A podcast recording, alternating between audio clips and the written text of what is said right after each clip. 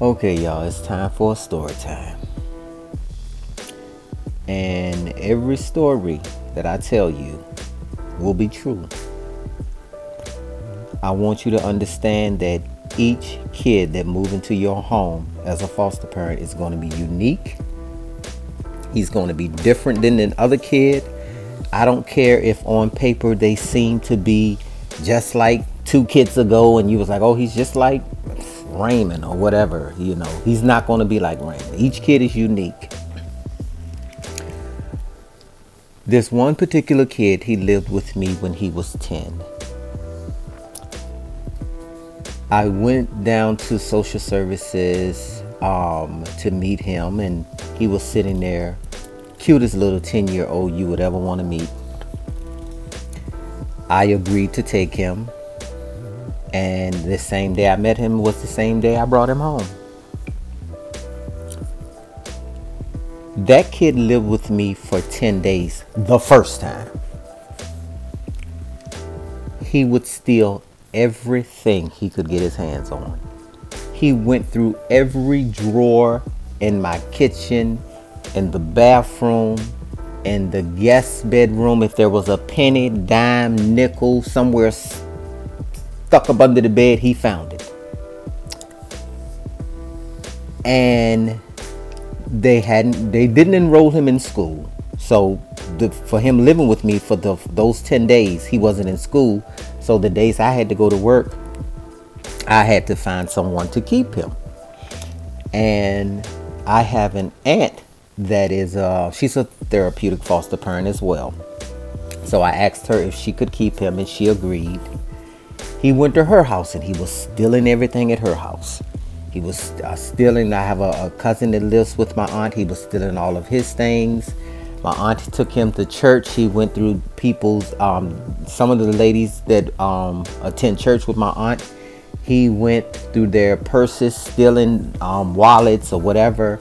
My aunt called me over to the church. She was like, You're going to have to come and get him. He's stealing everything. He won't stop stealing. So I went over to the church, picked him up, brought him back home, and I received a phone call from his social worker on the eighth day, and she was like, You're gonna have to get him ready because we're gonna place him in a locked facility. I spoke with the judge today, and the judge did not want him in a foster home because of his issues. They wanted him in a locked facility. So I waited until the 10th day that morning to tell him that he was not going to stay with me. And that kid broke down. He was crying and crying and I know you don't want me to live with you because I'm so bad. And, and I told him that was not the case. You know, the judge is, you know, requesting that you be placed in a locked facility. And once again, he was 10. So fast forward four years, when he's 14, I'm on vacation in Chicago and I receive a phone call from his social worker. He still had the same social worker because she and I actually worked well together because she placed a lot of kids in my home. Because I mean, she, you know, I'm not, you know, trying to toot my own horn, but toot toot. That's just how good I am. That you know, she knows me. She knows how I run my home. I'm one of those parents that she could go a month and a half without talking to me because she know, you know, just how good I am. So like I said, I'm on vacation in Chicago and she calls me and she's like, "Hey, remember that kid that lived with you when he was 10?" And I was like, "Yeah." She was like, "Is it any way possible you would, you know, agree to take him back?" So I was like, "Well, I don't know." She was like, "Okay, where I explained to her that I'm, I'm in Chicago, I'm on vacation, and I think it was like a Monday, and I wasn't returning back to Virginia until Wednesday. As soon as I stepped off the plane at 12 noon on Wednesday, I got in my car and I drove down to social services, and we, they were having a meeting down there at one o'clock. His mother was there and I agreed that, you know, I would take him. again and um, you know everybody at richmond you know social services they know me. They're like hey that's you know it's a good thing you know that um, he's going to be going with you. We understand that you know he has some challenges and you're a therapeutic foster parent and you know you they you know you're an understanding foster parent and you run your home a certain way and we're happy to know that he's going home with you well this particular kid, he, like I said, you know, he came home with me. Um, of course, he remembered me, and I remembered him, and um, everything was going pretty good. You know, it was going well. It was going well. You know, he had some challenges. Um, he would fight everywhere he went. He would at the after school program. He was getting into fights. At school, he was getting into fights when he would go to his mother's house, they would get into fights. And sometimes I would have to, you know, the agreement was he would spend the weekend there.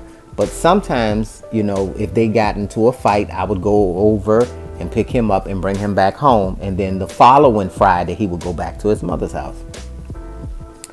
And normally it worked on Friday before he would go to his mother's house because he um, court had made the decision that he would spend every weekend at his mother's house. So he wouldn't even come home from school on Friday. The van would just take him to his mother's house and I would pick him up on Sunday evenings. So this one particular Friday, I take that back, it was a Thursday. Normally, the way it worked, he would clean his room and do everything on Thursday, and I would give him his allowance on um, Friday morning before he would leave to go to school. Because, like I said, he wasn't coming back home to my home because he would spend the weekend at his mother's.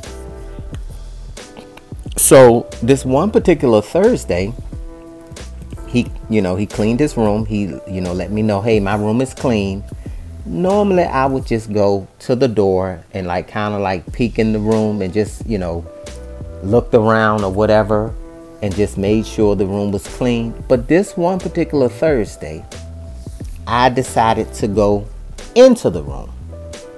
And I went into the room and I'm looking around the at the walls. I'm looking around at the walls and I'm like, you know what, what is all of this stuff on the walls? And I'm like, you know, so I asked him, I was like, dude, you know, what is all of this stuff on the walls? He was like, that, oh, that was like that when I moved in.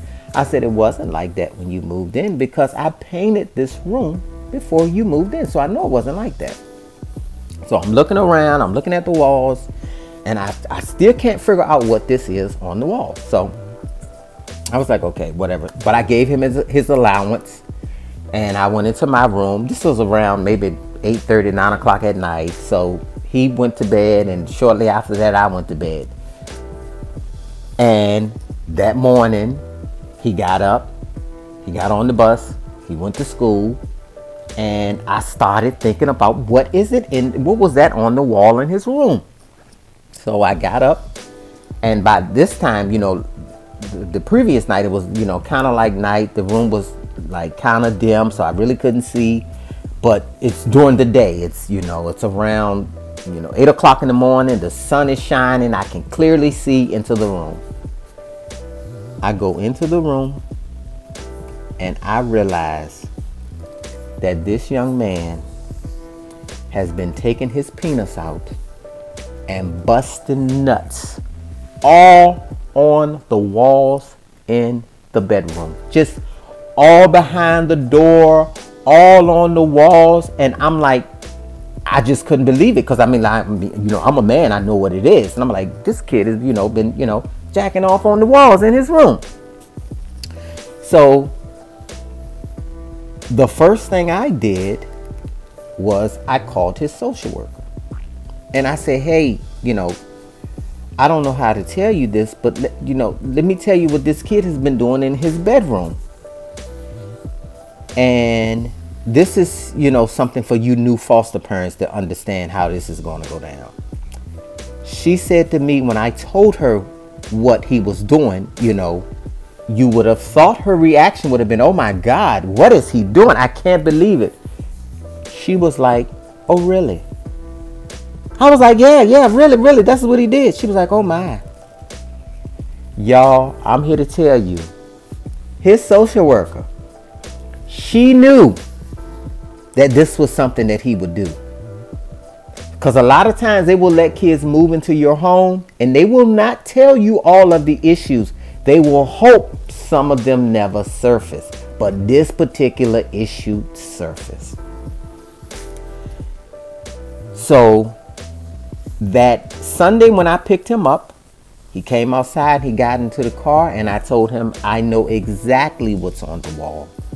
And I was like, I can't believe you moved into my home and you would do something like that.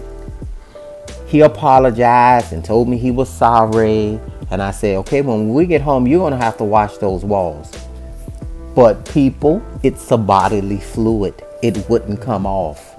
I literally had to paint the room, the entire room, all over again. I said to him, as clear as day, dude, if you ever do this again, you cannot live in my home.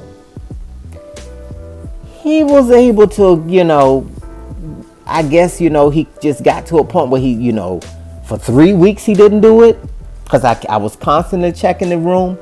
But during that, that third week I went in there, it was all behind the door and he was at school. This was the very first time that I had to make up a lie to get a kid out of my house because I wanted him out of my house right then and there. And it was like on a Wednesday. I called the agency I work for and I told them that my job was sending me out of town on Friday I told them that someone else was supposed to go and that person can't go now and I have to take their place and I'm leaving on Friday. So he has to be removed right away.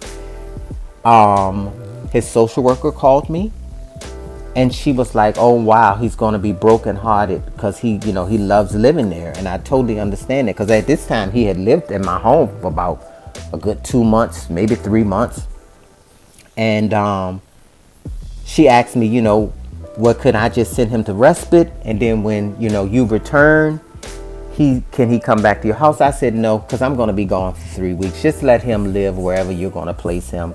And you know I'm saying we'll talk about you know me um, you placing another kid in my home when I return I'm telling you this because I want some of you new foster parents to understand they are not going to tell you 100% what all of the issues are they may tell you mm, maybe mm, you might get 70%, but you will never get 100% of what all the issues are that the you know the kids are going to bring into your home.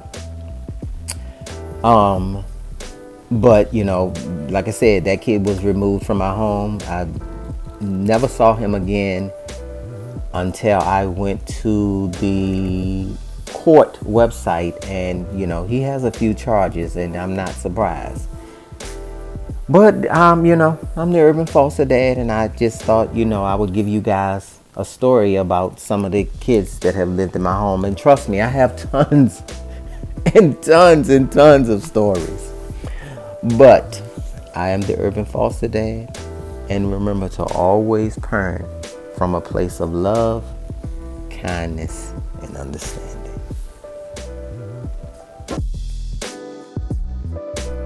You are listening to the Urban Foster Dad podcast. All of our content will be true, raw, and uncut. Please ask questions, leave a comment, and subscribe so you won't miss an episode.